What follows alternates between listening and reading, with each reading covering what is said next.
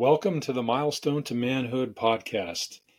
We are David and Steven Arms. The Milestone to Manhood podcast is all about helping fathers organize a rite of passage event for their 13 year old sons. Today, we're going to talk about a rite of passage in hindsight, kind of looking in the rearview mirror. We're going to give our listeners an overview of what the weekend was like and talk about its impact afterwards in a real life scenario. And what better way to do that than have Steven, my son, give a first-hand account of his rite of passage weekend. How you doing, Steve? I'm doing great. How about you, Dad? I am finer than a frog hair split four ways.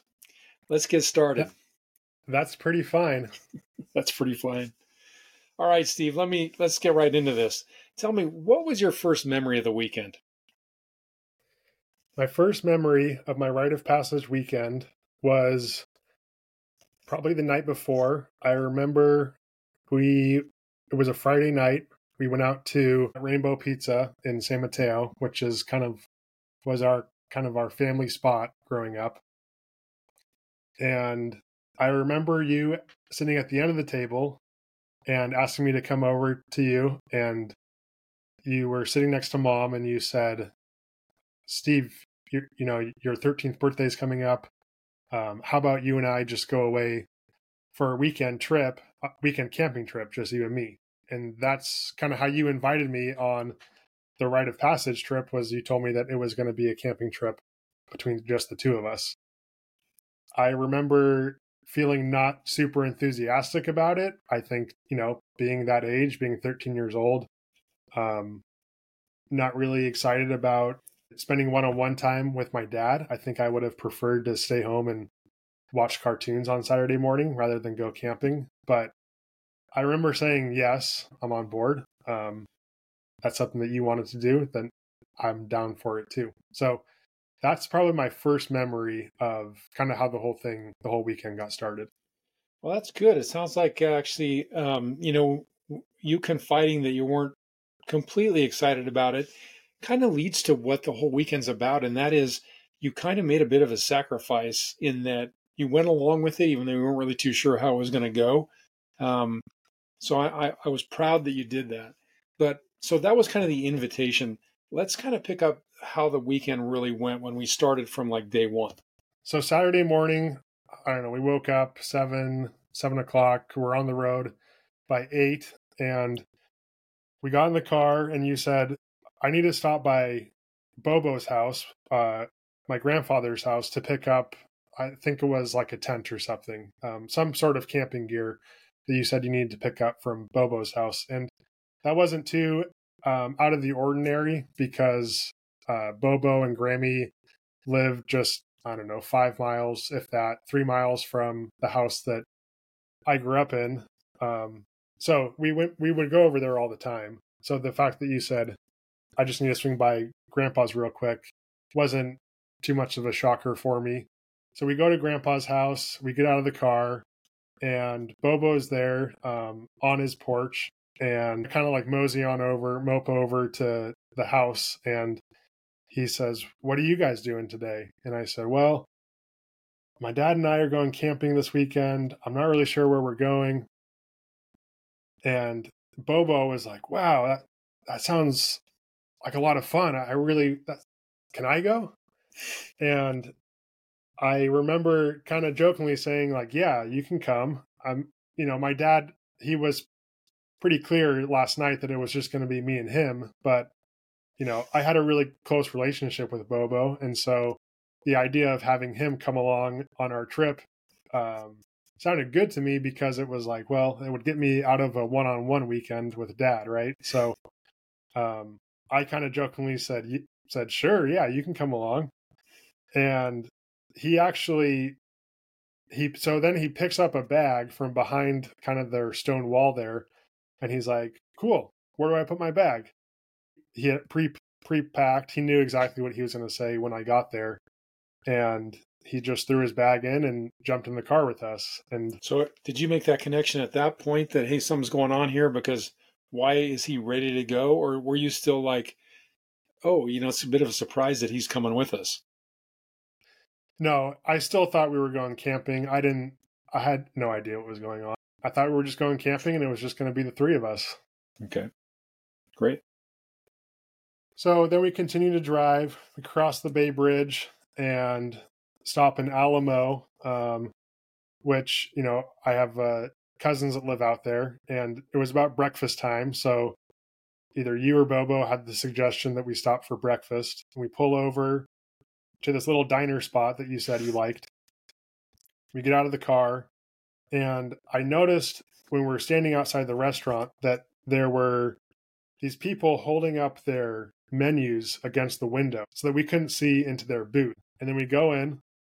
The wait the waitress sat us immediately, and as she's walking us to the, the booth, I look over and there's my two uncles, Uncle Dan and Uncle Kirk, sitting in the booth like right next to us.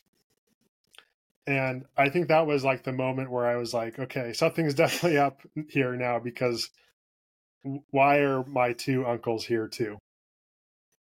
And that's at that breakfast. We so we sit in the booth with the uncles. You know, they're laughing. I have no idea what's going on. Um, I'm just like a deer in the headlights. I think Bobo picked up on that, like the confusion just at peak level at that moment. Bobo picked up on that, and that's when he explained, you know, this actually isn't a camping trip one on one with your dad, but this is your rite of passage weekend. He said something along the lines of, just keep an open mind for this weekend. I know we've surprised you already, but the purpose of this weekend is now that you're turning 13, we want to welcome you into manhood because at the end of this weekend, you're going to be considered to be a man in this family just like us. Yeah, he was very good at um, kind of analyzing the situation and, you know, taking away any stress or inhibition or anxiety.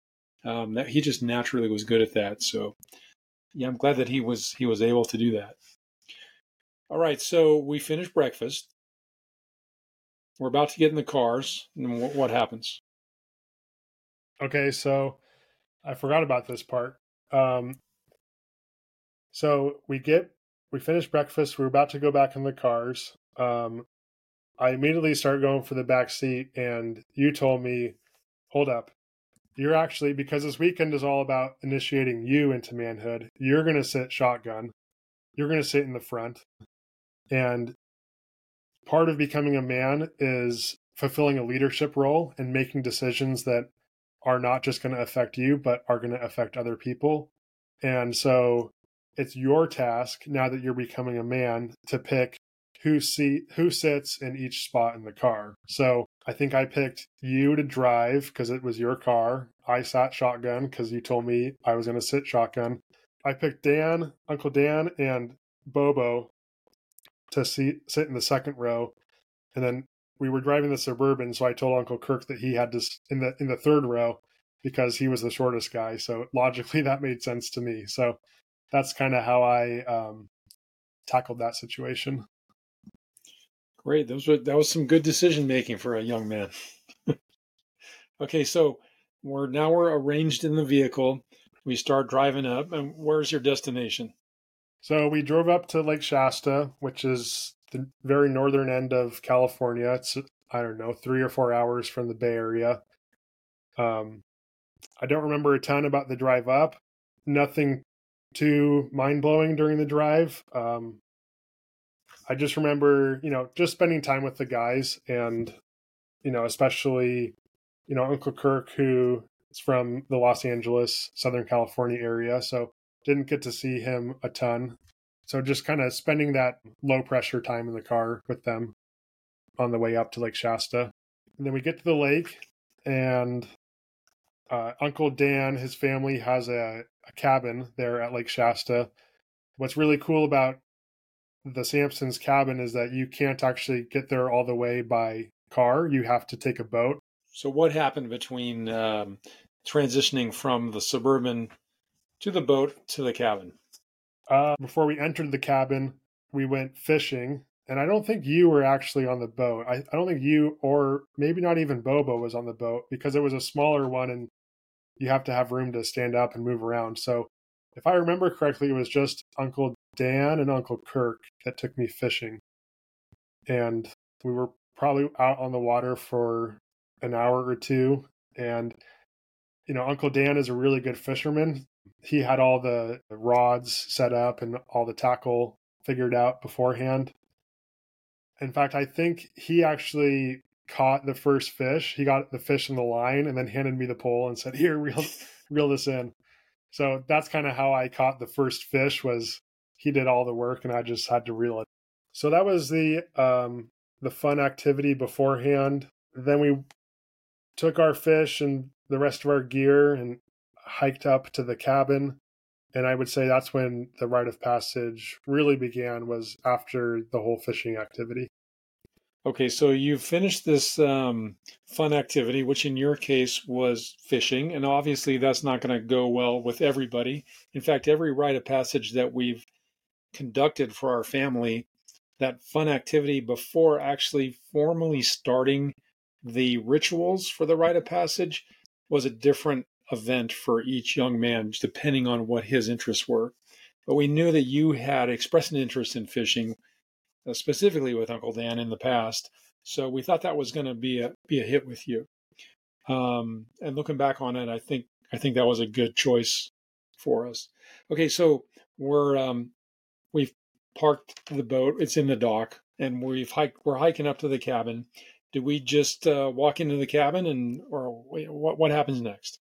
So that's when you told me that the rite of passage was going to officially begin, and we were going to start the rite of passage with an entrance ceremony.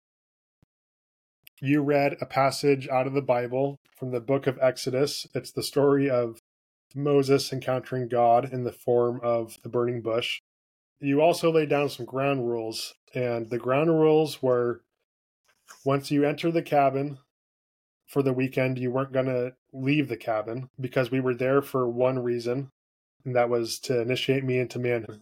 The second ground rule was that uh, we were not going to wear our shoes in the cabin. We were just going to go either barefoot or in our socks. And I remember you explaining that, you know, just as Moses, when he sees the burning bush, he takes off his sandals in the presence of God, um, that we were also going to take off our boots and uh, leave them outside the cabin. And then actually, that reminds me so that's maybe the third element of the of the entrance ceremony is that once we got into the cabin it was going to be my job to light a fire you know moses is encountering god in the form of a burning bush fire represents the holy spirit it represents god's presence and so just as moses encounters god god is with us too during the weekend so my job was going to be to light the fire once we get inside the cabin, and then to keep that fire going for the rest of the weekend.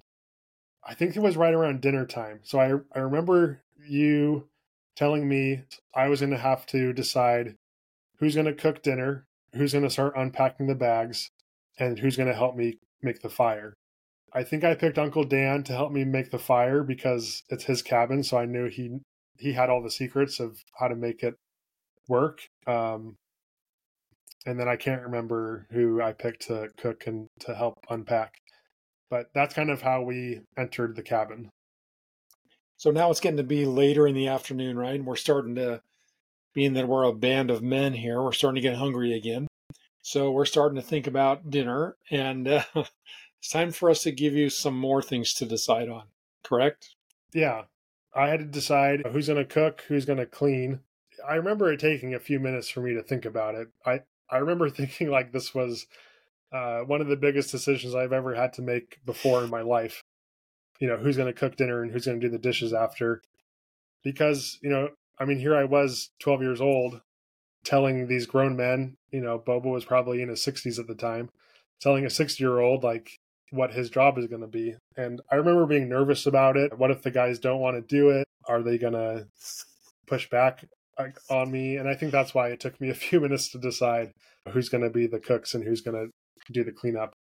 But I think I eventually I just picked two of you to cook and two of you to clean, and I think it all worked out. So officially, you know, we started off. I would say the first ritual would be that we had this entrance ceremony, then we kind of broke and prepared and ate dinner and cleaned up. then we kind of went into our next ritual, which was a discussion. What do you remember about this discussion? So the first discussion was a discussion of what it means to be a man, and really was uh, each of you, four adult grown men, sharing with me uh, some of your stories, some advice, uh, some maybe key principles in your lives that have affected you. I mean, that was a whole hour long conversation in itself. I remember Bobo talking about being a police officer and how that really affected his view on the world. He I remember him saying that he really valued honesty because of his job as being a police officer, people trying to lie from lie to him and hide things from him. I remember you talking about being a business owner and taking responsibility for your actions. I remember Bobo talking about the fact that a man respects the dignity of women at all times and that how that's a really important part of manhood that boys treat women as objects of lust objects to be used whereas a man upholds a woman's dignity but he also upholds his own dignity as well so those were just briefly some of the advice that was given to me during um, that discussion i mean i'll be honest you know I'm 32 now, so my rite of passage weekend was 19 years ago. So I have forgotten a lot of the advice that was given to me.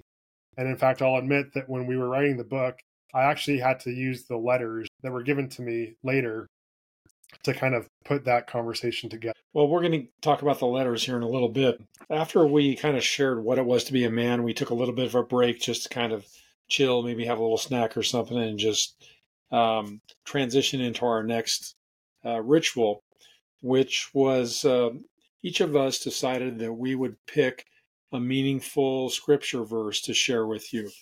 So I guess officially we'd call that the scripture sharing ritual. What do you remember about that? The scripture sharing exercise was very similar. It was the five of us sitting around in a circle with the fire going. Each, again, each of you talked for maybe 10 or 15 minutes. Uh, really, the biggest difference is you know you started with uh, your favorite scripture passage, and then gave a short reflection on the passage. Bobo picked the story of the prodigal son, and he gave a really good reflection on it afterwards. And you know, I I had a rite of passage weekend when I was 13, but I also got to go to the rite of passage weekends for my younger brothers and my younger cousins.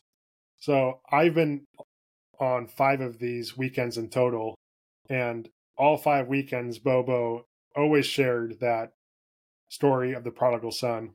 Whether it was during my weekend or during one of my younger brothers or cousins' weekend, that story and his reflection was kind of cemented in my mind as a kid growing up, as a young man, because I heard it out of his mouth, you know, five times. So that was he always gave a really beautiful reflection on the story of the prodigal son. Yeah, you know that's one of the things about the weekend that's uh, so powerful. Uh, just with that specifically, you know, you'll never forget the reflection that he gave on the parable of the prodigal son, and you know, moving forward from there, there's been several times throughout the liturgical years that that parable has been preached on. So I know that every time that happens, it brings you back to what happened on your weekend. I remember him asking me, you know, if I identified when he was reading the story, if I saw myself more in the shoes of the older brother or the younger brother. And he said, Which one do you identify more with? And I said, Well, probably the younger brother because I have an older brother myself. So I just always identified more easily with the, the younger brother.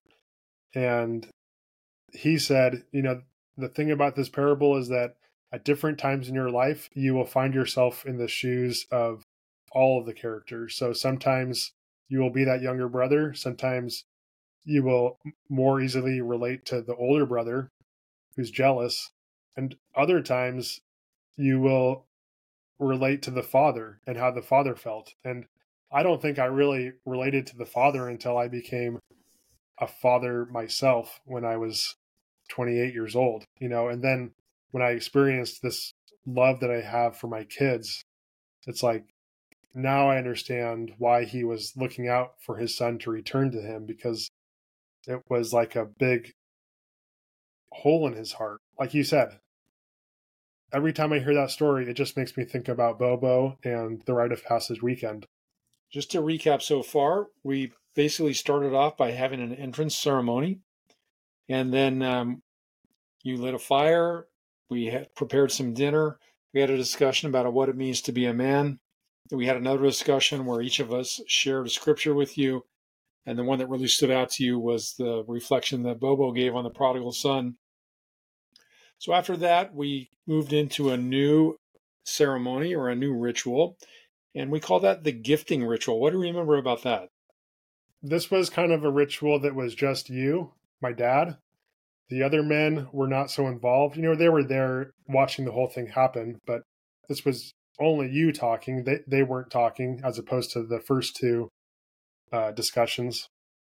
And I remember you pulling out a little canister, and there were some silver coins in the canister. And you said that uh, that this point of the rite of passage, you were going to give a family heirloom to me now that I was entering into this new chapter of my life. Um, just as in these discussions, you were kind of giving me some wisdom that as a boy I might not have been ready for, but now that I was becoming a man, you could trust me with this. You were also giving me kind of a physical object that embodied that. Uh, so you gave me a family heirloom, and uh, it was part of the silver coin collection that your dad, Orin, had given to you when you were a teenager.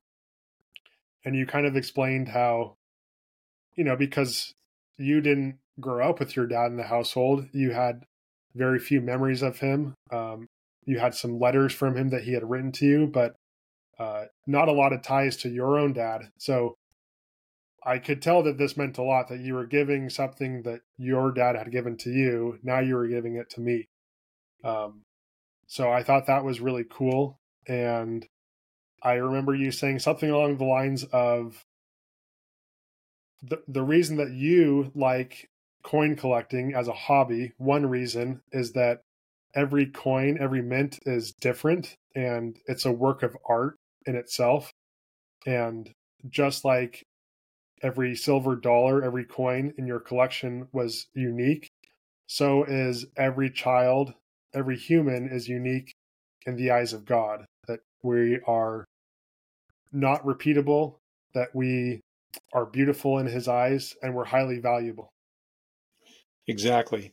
The other thing that was kind of a joy for me in that particular ritual was I really was confident that you were you were able to you were mature enough now to guard and protect if you will that family heirloom i knew that it was in good hands i could trust you with it and i didn't have to worry about you know were you going to lose it or anything i i just knew that uh, you were ready to take on the responsibility for me to pass something on that had been gifted to me from my father.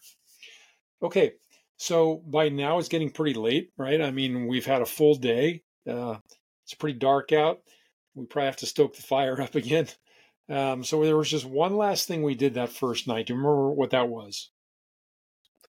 Yeah, the last thing that we did that night was you all gave me letters that you had written before the weekend. Um, you presented me with just a manila envelope full of probably 12 or 15 letters that the men, the four men, had written to me, but also other adults in my life. So, all of the women in the family, my mom, my grandmother, my aunts, had all written letters to me. And so had my football coach, my Boy Scout troop master had all written me letters. And you explained, you know, these letters were kind of advice now that I was becoming a man, how much I meant to these people. Kind of open ended letters, but they were meant to be held on to. And you said that I could read those letters tonight if I wanted to read them. or I could read them at a later date of my choosing. But they were only meant for me to read. They were not meant to be read out in public. They were for for my eyes only. So that was the last thing that we did that night was you presented me with a bunch of letters. Yeah, that's a really a pretty significant ritual, and um, there's there's a lot to it, and there's a lot to ramifications of what happens after the weekends with the letters. And we'll be having an episode specifically just on the letters. Let's move on. So first night, we're pretty much done. Lights go out. Um, you had delegated um, at different shifts in the night which of the men were going to be responsible for keeping that fire going during the night. And I don't remember exactly which guy had which shift, but I do remember that we did make it through the weekend without the fire going out. So did a great job. Maybe that's one thing to clarify. You know, when you explained to me it's my responsibility to keep the fire going throughout the weekend, you also said that doesn't necessarily mean that I have to be the one to physically put a log on the fire. But part of being a man, again, is uh, being a leader. And so uh, I could also delegate that task of feeding the fire to other men. So um, it, it didn't just fall on my shoulders to keep it lit, but I know you guys helped me with it too. Okay, right. Very good.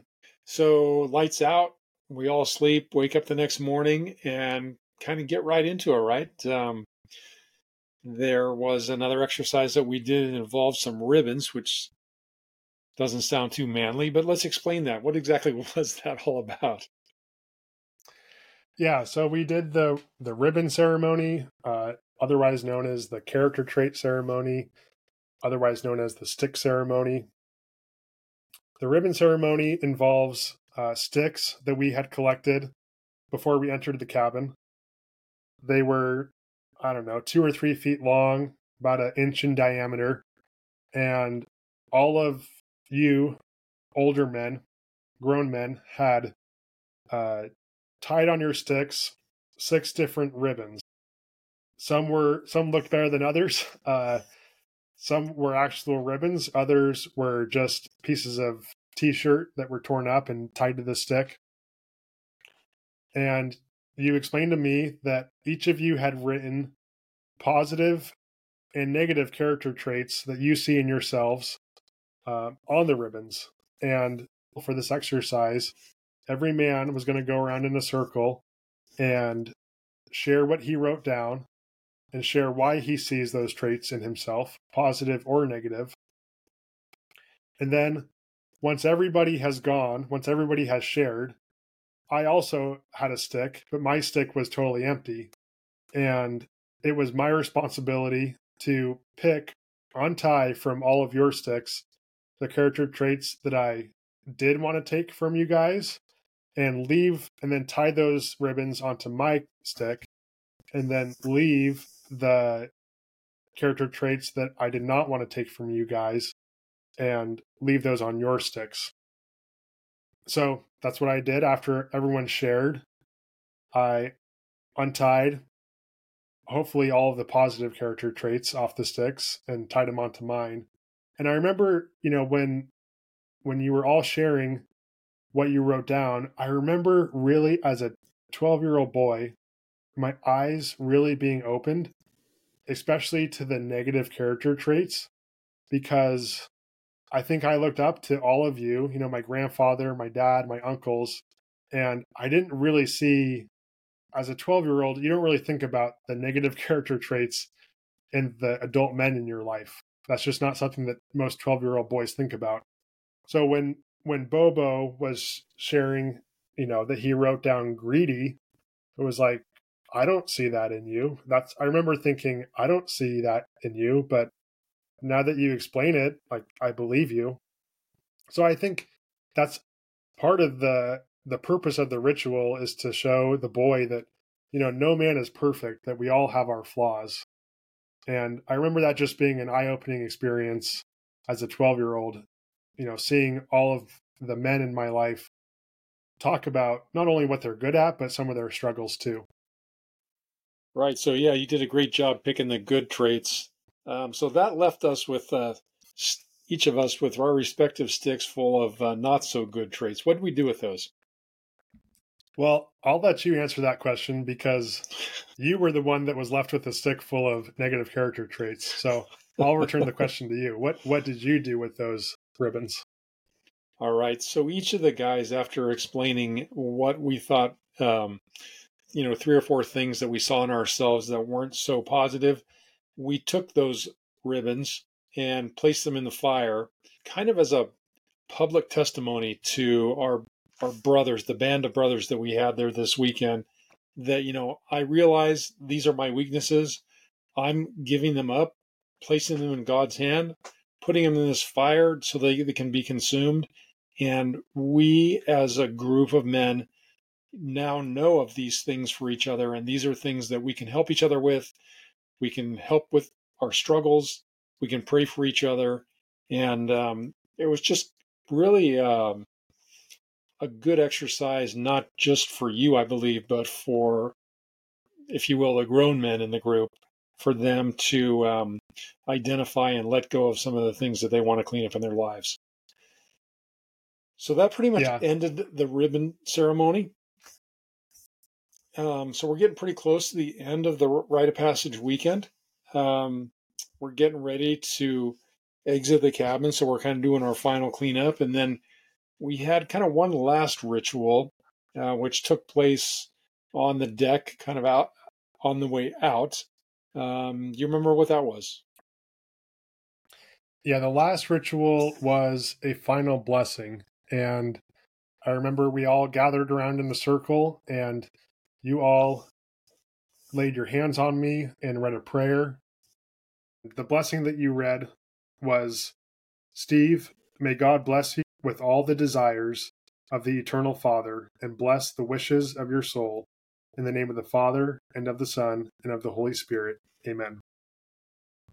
And then, once all of you had blessed me, you then asked me to turn around and bless all of you individually, now that I had achieved this new status of a man in the family. So I turned around and read that same prayer over all of you.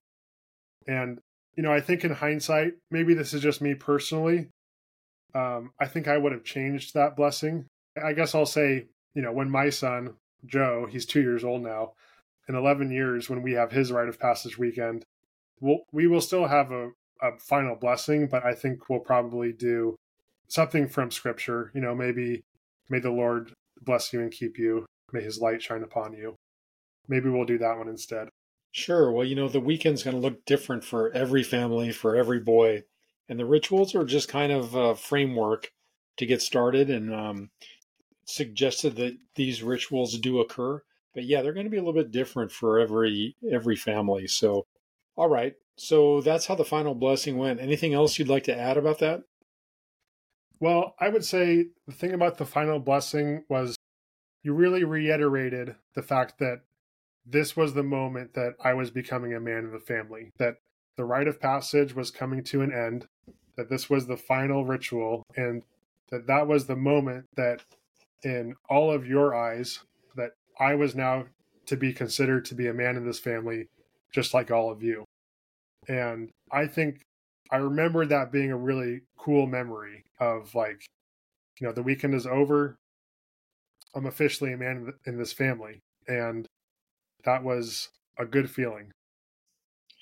That's great. Sometimes, you know, when we explain the weekend to other men that are um, maybe, maybe new to this or considering doing this, and they're not necessarily comfortable with the whole idea of rituals, um, rituals are really important because they do solidify in the young man's life what happened because you know, a lot of times you'll have conversations throughout your life that you have no idea, recollection of what they were. But the fact that these were like specific and, you know, ordered, definite rituals, thinking back on the rituals kind of reminds you of what was said. So it is important to follow follow some kind of uh, r- ritual structure through the weekend. That pretty much wrapped it up for in the cabin. Um, Next thing we did was start, head home on our journey. Do you remember anything about that? Our journey home? Yeah, we got in the car. Um, we went to Mass in Redding, which is only, I don't know, 20 minutes south of Lake Shasta. So that was basically right after we got in the car, we, we got back out. And then after Mass, drove home back to the Bay Area. I remember pretty much sleeping the whole way, um, just being tired from the whole weekend. When we got back to the car that we left at the breakfast spot at the Alamo Cafe, I remember you saying, you know, now that we're going to go home, um, we want to keep this rite of passage weekend a surprise for your younger brothers and your younger cousins. So you can't tell your younger brother and your younger cousins about what went on this weekend. If they ask, just tell them that you did. Oh, you went on a weekend trip with your dad, which was true, right? I did go on a weekend trip with my dad. Um, so I, I remember as the weekend finished, you explained that to me that you wanted to keep this a surprise for all of the members of the family. All right. So we're about to wrap up this week's episode, but there's just a couple of things I'd like to uh, ask you before we go. First, how do you think the weekend affected your life afterwards? I think the weekend affected my life in a few ways. The first is that when I was growing up as a teenager, I never really questioned my status as a man. And I don't mean to say like I had huge biceps as a kid or I could grow facial hair like I can now when I was a teenager. But what I meant what I mean by that is that logically, you know, I looked at you four men in my life. You were the closest four men, male mentors that I had. I never questioned that you were all men. You were all bigger than me, stronger than me. You were all married. You all had kids. There was no doubt in my mind that all of you are men. And there was also no doubt in my mind that you had taken the time, you had this whole weekend where you told me, okay, now you're a man in the in this family now too. So logically, I just never questioned like I'm a man in this family. You know, I I never questioned when when do I become a man? Am I a boy? Am I a man? What am I? Really, ever since that final blessing on the deck at the cabin at Lake Shasta, I never questioned my status as a man. And I remember, in fact, being about, you know, 14 or 15 years old, being in Boy Scouts, a bunch of rowdy boys running around in circles. And one of the adults said something like, Boys, boys, settle down to the whole group. And, you know, here I was, a cocky teenager, and I, I talked back to the adult. I was like, we're not boys, we're men. And, you know, it wasn't that this person did anything malicious. It was that they just didn't know. In my in our family, at 13 years old, you get a rite of passage weekend and you're considered to be a man. So that's what I mean is that I never really questioned my status as a man growing up. Another way that it affected my life is that, you know, one of the things that gets said during this rite of passage weekend by all the men really is that now that you're becoming a man in this family, you are part of a tribe of men and you can talk to us about anything. Anything that you're going through, we've probably already been through it before and we have your best interest at heart. We love you unconditionally. We will never judge you, but we will always love you and support you through thick and thin. And I remember being a 13 year old during my rite of passage weekend and kind of just when all of you said that at different moments, I just kind of like shook my head up and down, not really knowing what to do with it.